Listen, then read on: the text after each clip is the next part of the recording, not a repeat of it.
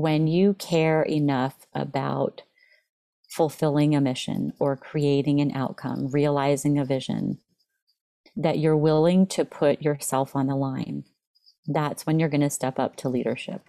And whether it happens at five or 55, I don't think it matters. It's like you're going to find that thing that you really care about, and you will move heaven and earth to do it.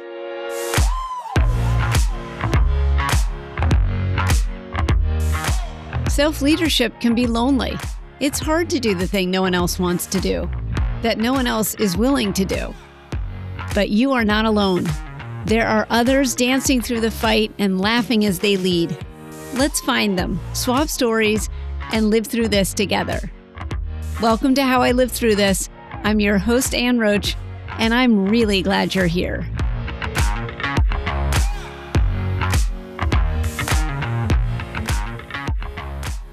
Today, I've asked Jennifer Campbell to join me. Jen started her professional career in the U.S. Navy, flying more than 40 combat missions over the skies of Iraq and Afghanistan, and then leading the Diversity, Equity, and Inclusion program for the Brigade of Midshipmen at the U.S. Naval Academy. The experience transformed her, and she started the company World Awake to support executives, leaders, and their teams in their own transformations. Today, she works with individuals and groups who are dedicated to the Greek virtue of arete. More on that later. Jen has been through fires of combat, entrepreneurship, the very premature birth of her child, and divorce, and still she dances and sings her way through it. Welcome, Jennifer. I'm really glad you're here. Thank you, Anne. I'm so glad to be here with you. Have you always been a leader? I you know, I remember back to my days as a Brownie Girl Scout. And my troop leader, who is also my mother, um, creating an opportunity for us girls to run small groups within the troop. Mm. And I remember my hand shooting up. I wanted to be one of these little leaders, right? And back then it was really just about being in charge.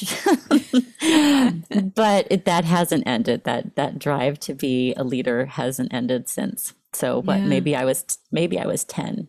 Yeah. what was your first experience of leadership? I mean, I hear that in the Girl Scouts, but you didn't just come into that at 10, did you? You know, I, I think I, I hadn't really had any opportunity to mm. truly lead others mm. other than that. I always kind of had different passions and things I, I wanted to do, places I wanted to make a difference. So my my parents uh, were working to save my elementary school at one point. They were actually considering demolishing the school and turning it into something else. And they were kind of running this campaign to not do that. And and I, as one of the students, actually created a little speech and gave mm. it in front of the school board. mm. um, so I don't remember how old I was with that, but you know, I think different kind of initiatives and things like that. I was would attempt to make a difference in. But it wasn't until, yeah, that Girl Scout experience that I had the chance to actually really lead others. How did I guess go? I led my little sister. Oh, there you go. well, that's that's the theme is that that self leadership and then you're leading either yourself or whoever happens to be in the room, whether your sister yeah, or the Girl right. Scouts. right, exactly. And I really don't have any memories of the experience with the Girl Scouts so much. I don't think it really became conscious until like in high school, where I was a, a co captain in um, color guard. I was involved mm. in that. I actually started a Girl Scout troop when I was in high school, a group of fifth graders, wow. and uh, and I started like the pep club when I was there. So I was kind of an, an initiator of things, and then would lead mm. them that way. But yeah, mm. it was they were great experiences and also really challenging, challenging through not only how do I get these people to do this thing, right? But also how do I manage myself throughout it and how do I manage my time? Mm. How am I showing up? You know, you, you know, even in high school, you're getting that kind of feedback about what might work and not work. Well, that's really interesting, Jen. Can you say more about that? Because I think that the awareness of that, I, I, can only speak for myself, the awareness of that took me a while. And it definitely took me a while. I'd say I got the feedback. I can't say I was particularly open to it, you know, when I was like a junior, senior in high school. but I I think the time that I really started to notice the feedback and really act on it was then when uh, quite a bit later. So went to the Naval Academy uh, after graduation, went out into the fleet, did my time there, and then came back to the academy on staff. And I was running a group of hmm. volunteer midshipmen. There were 120 of them. Um, you know, I'm Gen X, they're all millennial. Like goodness only knows what's going on with this generation, right? Said every other generation. Um, and I remember the first year I was there, I asked myself, like, you know, what what do I remember officers being like when I was a mid? And okay, then that's how I probably need to lead here. Very different from being out in the in the fleet. It's a different place. Anyway, so I tried that and it didn't work. I was miserable. I don't think the midshipmen really liked working with me. And then I took the Myers Briggs mm. and I'm sitting down in the debrief and the facilitator says, you know, and these, this is the typical military officer type. And she puts up these four letters. And I look at my report and I have the exact opposite letters. I'm like, mm. I feel like this maybe explains some things. So, what if I led from this? So, I'd been getting kind of right anecdotal or informal kind of feedback about what was working and not working over the previous year. And then when I sat with that, that was kind of my own big aha of I was probably trying to be something that I'm not. Yeah. So what if I led from this set of letters? This, you know, what would that look like? And then when I did that, it completely changed. Hmm. Um, I loved my work.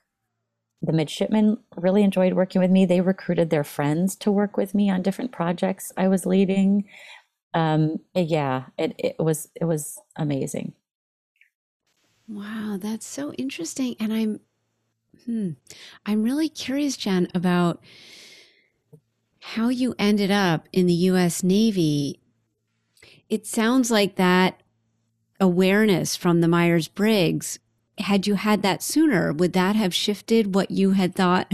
Your face is lighting up as right because I'm remembering a conversation with my mom. And so she remembers me calling her when it was my freshman year at the academy, plebe year.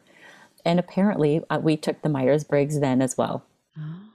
And she remembers me calling her and saying, Mom, what do I do? because this is telling me I should be like a teacher or a counselor, but I'm ah. here. What do I do? And if I know my mom, I, I, know she probably said something like, You'll be fine, right? you know, don't yeah. worry, yeah. it's going to be okay. But yeah, so I think it was, uh, I had already gotten that feedback, but I was so in the system. And mm-hmm. one of the things about my personality type is we are a bit chameleon mm, you know mm, so we yeah. can kind of morph ourselves to fit yeah. in different situations. And i did that for a long time. Yeah it made it pretty stressful. Yeah that's interesting. Yeah. Oh it was hard for sure. There were times i felt like people looked at me like i had a third eye and you know like i was just completely nuts the things i would notice and draw attention to. And it's like why do you even care about that why do you not care about this? yeah. The combination of having that staying in the Navy and and then moving into yourself more into your truer self and leading from that place in in a system that doesn't necessarily operate in that way. I imagine just makes you even more powerful in that space. I think if you know how to wield it, it it is. It definitely had really good impact with the people I led. You know, I was in mm-hmm. my very early 30s at the time and the rebelliousness in me as I was considering getting out of the Navy, also being confronted with this fact that, you know, which one doesn't look like the others, right? Like mm-hmm. quite different than those around me that I still struggled with a little bit of a, a rebellious streak. I remember sitting in meetings with very high ranking officers looking at problems across the academy again with the diversity equity and inclusion work we didn't call it that back then but that's mm-hmm. what it mm-hmm. was and i remember this admiral you know saying okay so now we're we're going to go around the room and and talk about different aspects of the vision for for what we could be right and he said i'll go first and he gave this very granular thing it was like he started calculating he suggested maybe we could have another um, salon for women midshipmen in the dormitory because he starts doing the calculations. We have this one and it has three chairs and they operate eight hours a day. So it's about approximately 24 appointments a day. And we have X number of female midshipmen. And so really, I think we should open a second salon. Wow. wow. And it went around the table like that. And it finally got to me and I was like, could we put create a vision on our list somewhere, you know? And they said, well, I thought that's what we're doing. All I could do is go, ah, okay, all right. You know, I'm the lieutenant in the room. I'm the O3, and these guys are much more senior to me. And so, yeah, I had to, I had to find ways to kind of mm. be diplomatic in how I managed myself. And I think there were aspects of power. I was drawn into those conversations. I was often frustrated by those yeah. conversations. Yeah. And and both formally like that one and then informally where I had a boss who said, "Hey Jen, I know we need to do some change here. What what would you recommend for a process to to change the culture here?" I'm like, mm. let's sit down and have a chat yeah. about that, yeah. right? But it's very senior ranking officer. And so on the one hand, I'm like, wow, I'm I'm flattered that I'm being asked, and also like, oh my gosh, you're asking me. Why don't you know this already, right? Yeah. But so I think that's when you start to recognize that you have talents and things that are different. Um, you're right; it can be extremely powerful, and when you are that one fish, right, that's kind of swimming against the current. Yeah I think it's it's exhausting, and ultimately that's one of the reasons that I ended up leaving the Navy after ten years, which was it's a natural time to leave. There's no big hoopla around that, but it was just realizing I have these skills, and I think they're going to be better served, you mm. know, somewhere else. I'll, I'll be able to make more of an impact somewhere else. What was your experience of figuring out that showing up as you are was a strength because it was so different from you know the situation you were in? Yeah. I got to a point where it just really wasn't working the way I was the way I I had mm. been leading. You know, I I was running a volunteer organization and and I laugh because uh, I don't remember if I really overtly said this in front of the group or maybe I might have. I wouldn't have put it past me. Um, or if I only said it inside conversations. But my attitude was it's volunteer, but you volunteered to take on an obligation. And now you have an obligation. And if you won't fulfill it, I will find somebody who will. Right? Like this is an important job to do. Yeah. And so I was at times, you know, um, at the end of my rope dealing with this group of midshipmen and and they i joked that they were dropping like flies they weren't dropping like flies but i definitely had folks who were dropping out and um, it just was unsustainable mm. and so i think it just happened at the right time where it's like i knew i couldn't keep going that way but i didn't know what to do and then this landed in my lap mm. and it was hmm. like oh this offered another path, mm. right? It offered another way I hadn't considered before. Right. And my my type was very much more about operating from a place of, of vision and buying people and getting people bought into the vision mm. rather than directing. It was much more about building relationship and really focusing on those relationships, cultivating success mm. for the mm. mission rather than again, it's being a very directive top down you know you do what i say but more of of really eliciting the potential of mm. the people mm. who worked for and with me and and letting them flourish. Yeah. And that worked. Yeah. Oh that's great. So how do you how do you use that now? Oh boy. Yeah. You know i think um now i have so firmly the mindset that the person in front of me has unlimited potential And so one of my superpowers that I've I've kind of cultivated over time, and also I think it's somewhat innate, is the ability to hear when somebody is selling themselves short, mm-hmm. right? When they've got some story that's making it harder to to achieve what they really want to achieve, mm. right? Um, or build the kind of relationship they want to build, whatever. I can kind of hear now where that is off because I I can see the the pure goodness and and potential of that person in front of me. That's definitely a hallmark of that. So kind of my personality type is we're kind of wired that way. Mm-hmm. Yeah, that sounds like uh, a shift from you know when you're talking to volunteers, like pointing out somebody's shortcoming, like pointing out where they're not filling their potential versus inviting them in to see their own potential. Yeah, and it takes different forms with different folks, right? You know yeah. this, Anne. There are some people where you need to be kind of softer about it, yep. and others where you can just say flat out, like, you're kidding yourself, or this story you're telling, like, I hear this story. Is this the story? Yep, that's the story. Yeah. What if that's not the story? What if it's yeah. this other story? Yeah. You know, and then you get people to hear things that they just couldn't hear before. Yeah you call BS like before we talked about. You got to call BS on people's stories sometime. It's just a story. Yeah, it's just a story. You can tell any story you want. Why that one? yeah. That's so great. I love that. Yes, we have had that conversation, the bullshit conversation. And I was talking to a client the other day and I I try to be gentle about it for a little while and then I get to the point where I'm like, "No. No, I'm going to have to interrupt you." Nope. And how is that story helping you hide? Because mm-hmm. you know mm-hmm. you're telling yourself this story, and we I keep hearing the same story over and over again. Exactly. Exactly. Yeah. So it's it's been really good getting out of that director role and I don't have to know the answers. And right. I would never know the answers in these other people's right in for their teams or for their own lives or their own organizations, but I can help them ask better questions and yeah.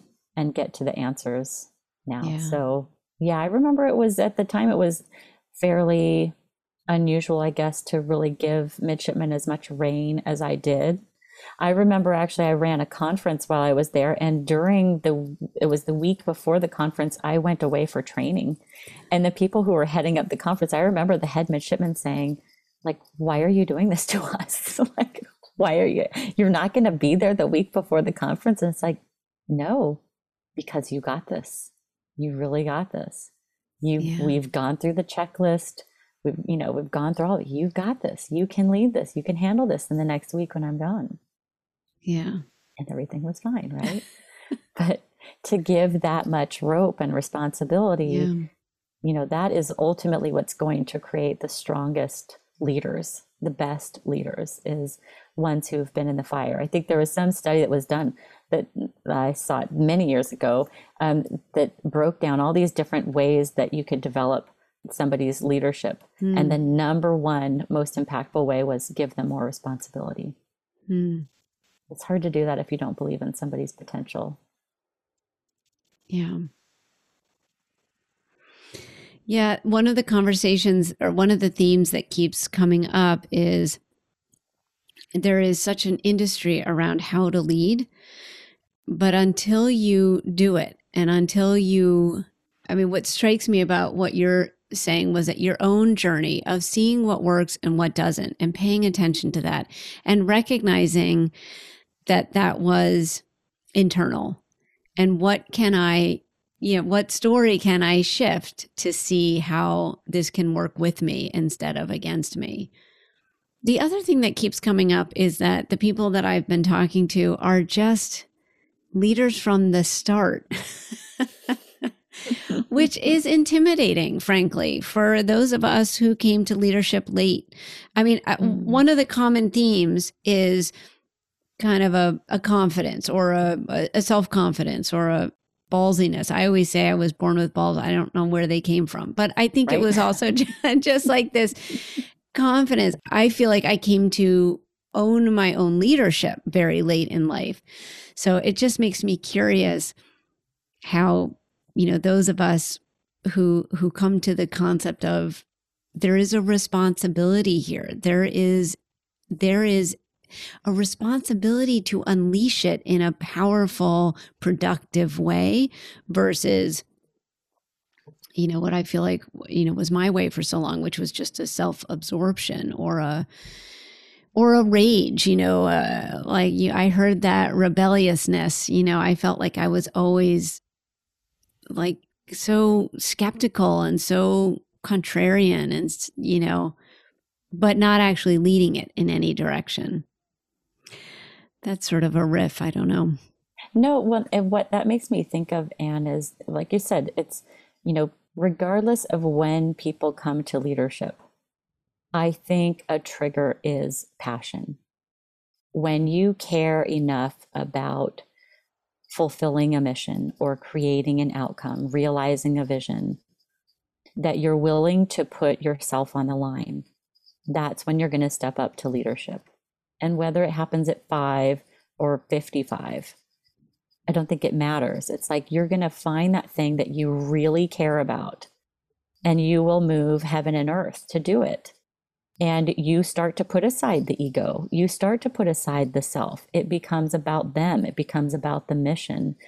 Eventually, you know, even if it starts out as the mission and not as much the people, eventually it will become the mission because, or the people, because you can't alone fulfill that mission. You have to enroll other people in this. Mm.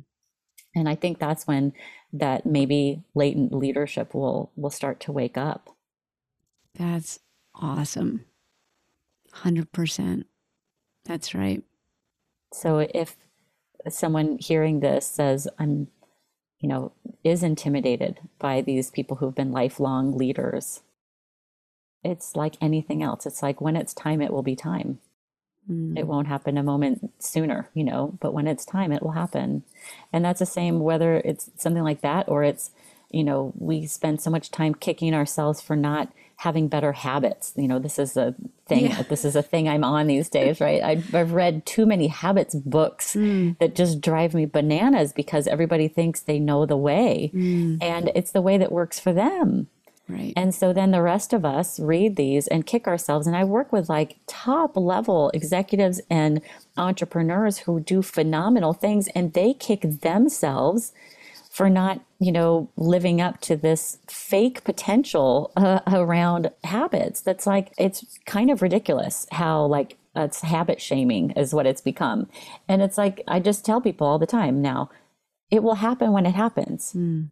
Right. If if you want to do this thing, it's don't worry about developing more discipline. You won't not you won't be able to not do it. Right.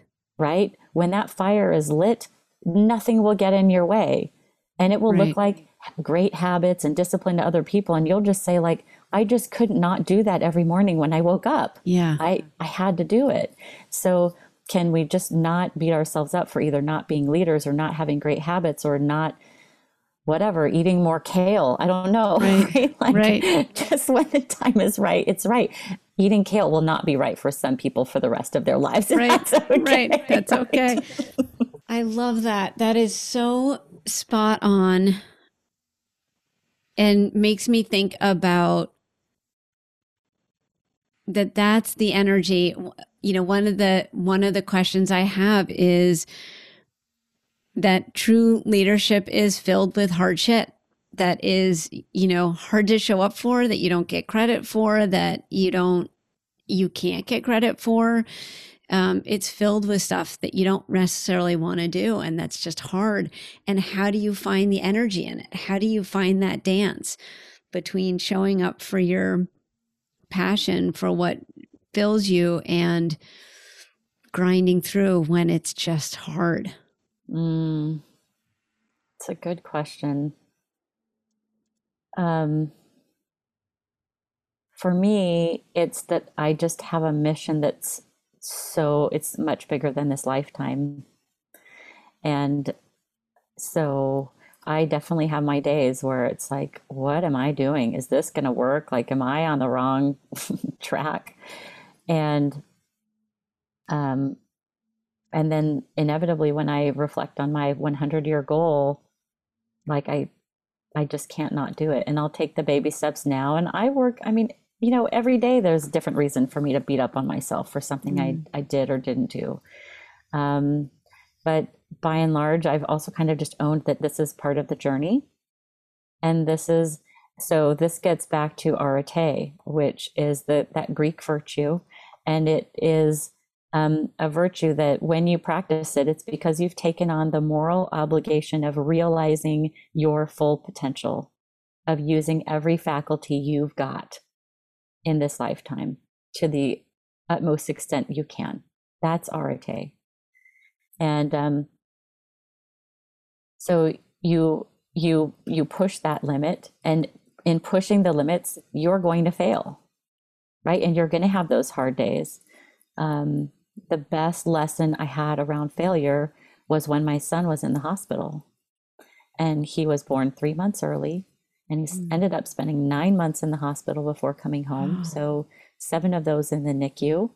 And it was maybe a month or so in, he was on a very um, kind of an antiquated ventilator that's really hard on babies' lungs, but it's necessary if, if babies can't breathe, right? But it's creating scar tissue in their little lungs. Mm. And so you want to, them to be on it as little as possible. So they're always looking for opportunities to wean the settings mm. so they can move them to a different machine. So every morning they would do blood tests to figure out is today the day we can wean? So we would be driving in in the morning and get this report from the nurses and like, oh boy, today is maybe the day. Now, every time you would do a wean, you would be concerned of a setback, mm-hmm. right? So you weaned too much or it wasn't actually the right time. And we actually had one of those setbacks. And I remember just being devastated. Yeah.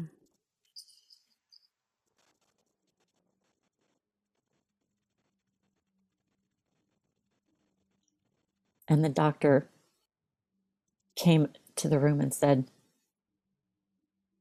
I know this is really hard, but we have to get your baby off of this machine. And if we never fail, then one thing is for sure we have not been trying hard enough. Yeah. So if you set a big enough and hard enough goal, you're going to fail. You're going to have setbacks. That tells you you're doing the best, right? You're you're pushing those limits. You are trying hard enough. Um, you are setting big enough goals, right? So so failure is part of it hardship the hard shit right the it's also like the man in the arena right um it, that's one of my favorite that's just one of my favorite pieces of text, right? Is you are going to be marred by blood and sweat and tears, but you are the man in the arena. So you keep getting up and, and doing it again.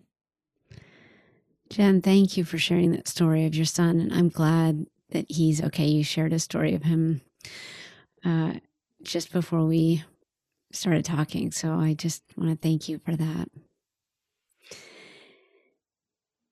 I love what you just said. And you brought up your 100 year goal. And it's one of the reasons why I really connected with you and why I wanted to have you on the on the program because it's a goal that is amazing and inspiring and as far reaching as my own and I wanted to talk to you about how you plant seeds for trees you won't sit under. Can you share a little bit about your goal?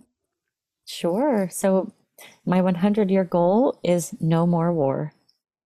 And it may be Pollyanna to some, right? It may not be achievable.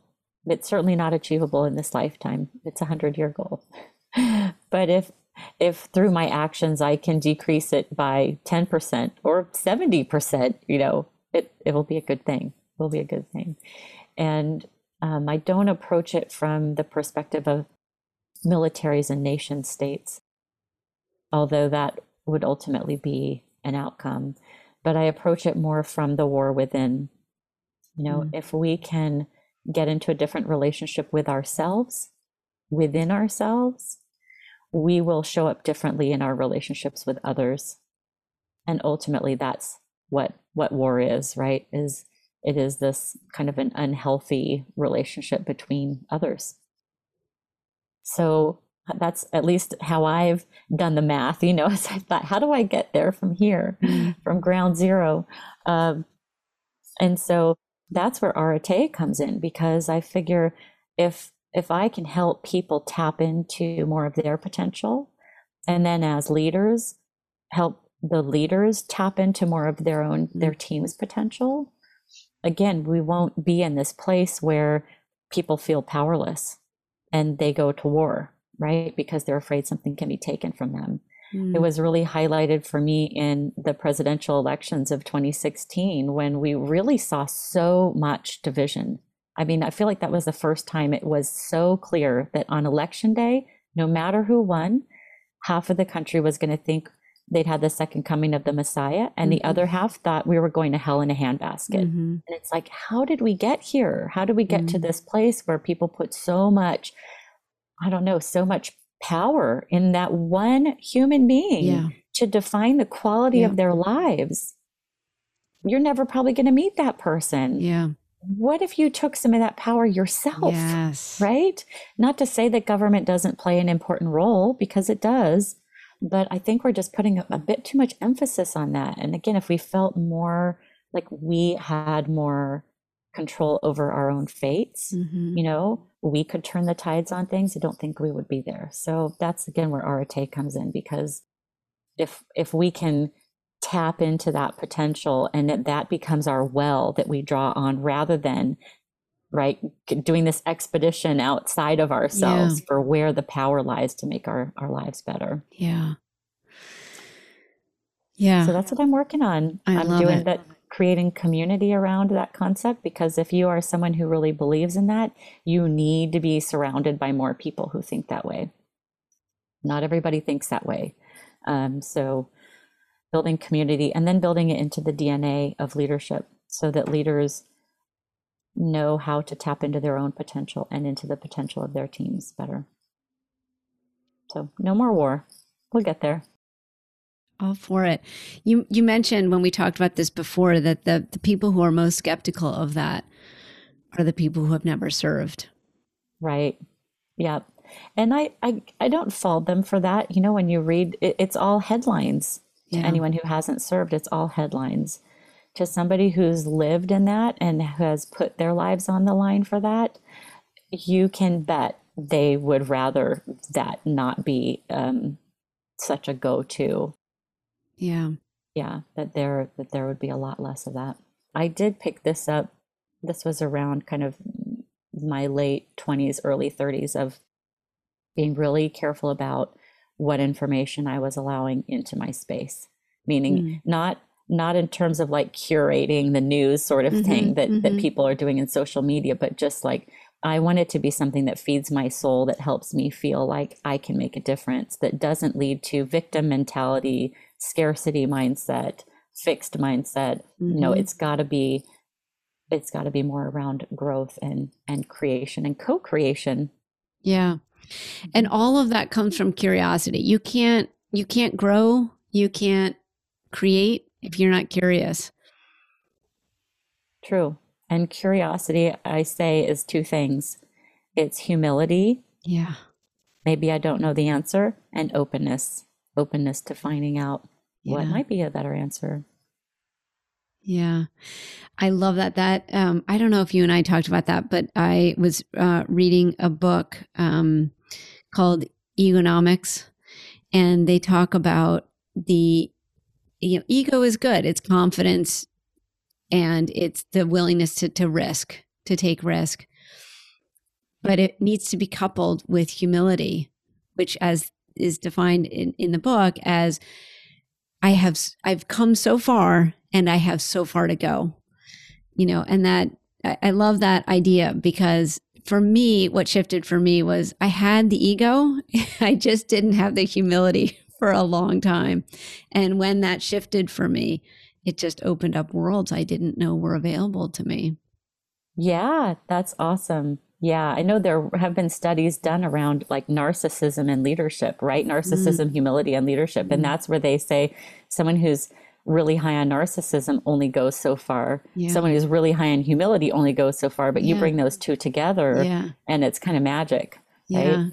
Yeah.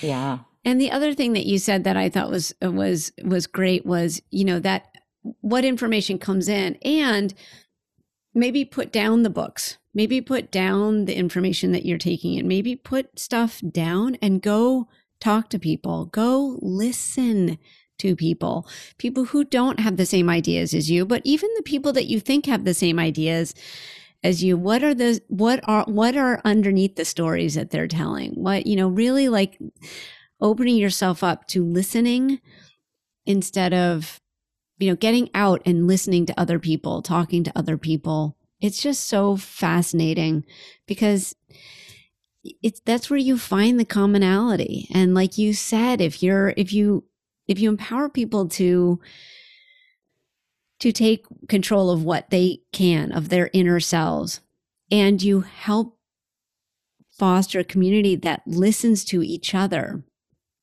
that there isn't a need for war because then you're finding the commonality and building on that. Absolutely. Yeah, you and I think in doing that, being willing to listen, you become like a student of the human condition. Right? And and not, you know, not so in your head that you're not experiencing yeah. it, but but put yourself in more of that learning mode around it rather than just the experience of the human condition like to actually observe it and be curious about it and yeah, you've got to be willing to kind of get out of your own story in order to do that. So I love yeah. that idea. You know, listen yeah. to other people. Just uh, one last question. What have you discovered in your in your leadership in recognizing, you know, stepping fully into your leadership that you didn't expect? Hmm. I think being that fish who was swimming upstream for a while I I developed over time a bit of a not enoughness dialogue in my head. And I've had that in a lot of different walks of life, you know, both in my time in the service, you know, even in my relationship, certainly at times in my business. And I think the more I step into who I am, the more that not enoughness drops away. Mm-hmm. And when that drops away, the amount of of of power that you have and the ability to contribute is so much greater. So I think that's kind of like it's kind of a like a virtuous cycle. It's like the more you mm. become yourself, the more you realize how powerful that is, the more you want to become more of yourself the more yeah. you realize how powerful that is and it just yeah. kind of keeps building on itself and and i'd say you, the caveat on that is you've got to do that with the humility right it's not the you can't be popeye in that like i'm this way and everybody else should be this way too right. or also the like i am what i am mm-hmm. and i'm not going to change it's like there's got to be enough of yes, I am good enough. And there are these great aspects. And when I tap into them, really great things happen. And also being curious about and and what else is working out there in the yeah. world. Right. And maybe I want to borrow some of that. Um, and maybe I just let you be you, right? And I celebrate that, or maybe I just turn the other the other way, right? Depending on the circumstance. Yeah. But yeah, that's a different different approach for sure. Oh, that's great. That's so great. Thank you so much, Jen. I really, it's just always a pleasure talking to you. And I love that. I love that co create because I think it's, it speaks volumes to we can all come together with maybe different opinions on things. But if we're really looking at the whole, if we're looking at something bigger than ourselves, we're going to reach for that. I love it. Yeah, we've got to draw other energy in to make things happen, right? Yeah. We can't control it all. Yeah. Yeah. Thank you, Anne. This has been great, Anne. Thank you. Thank you so much. So much.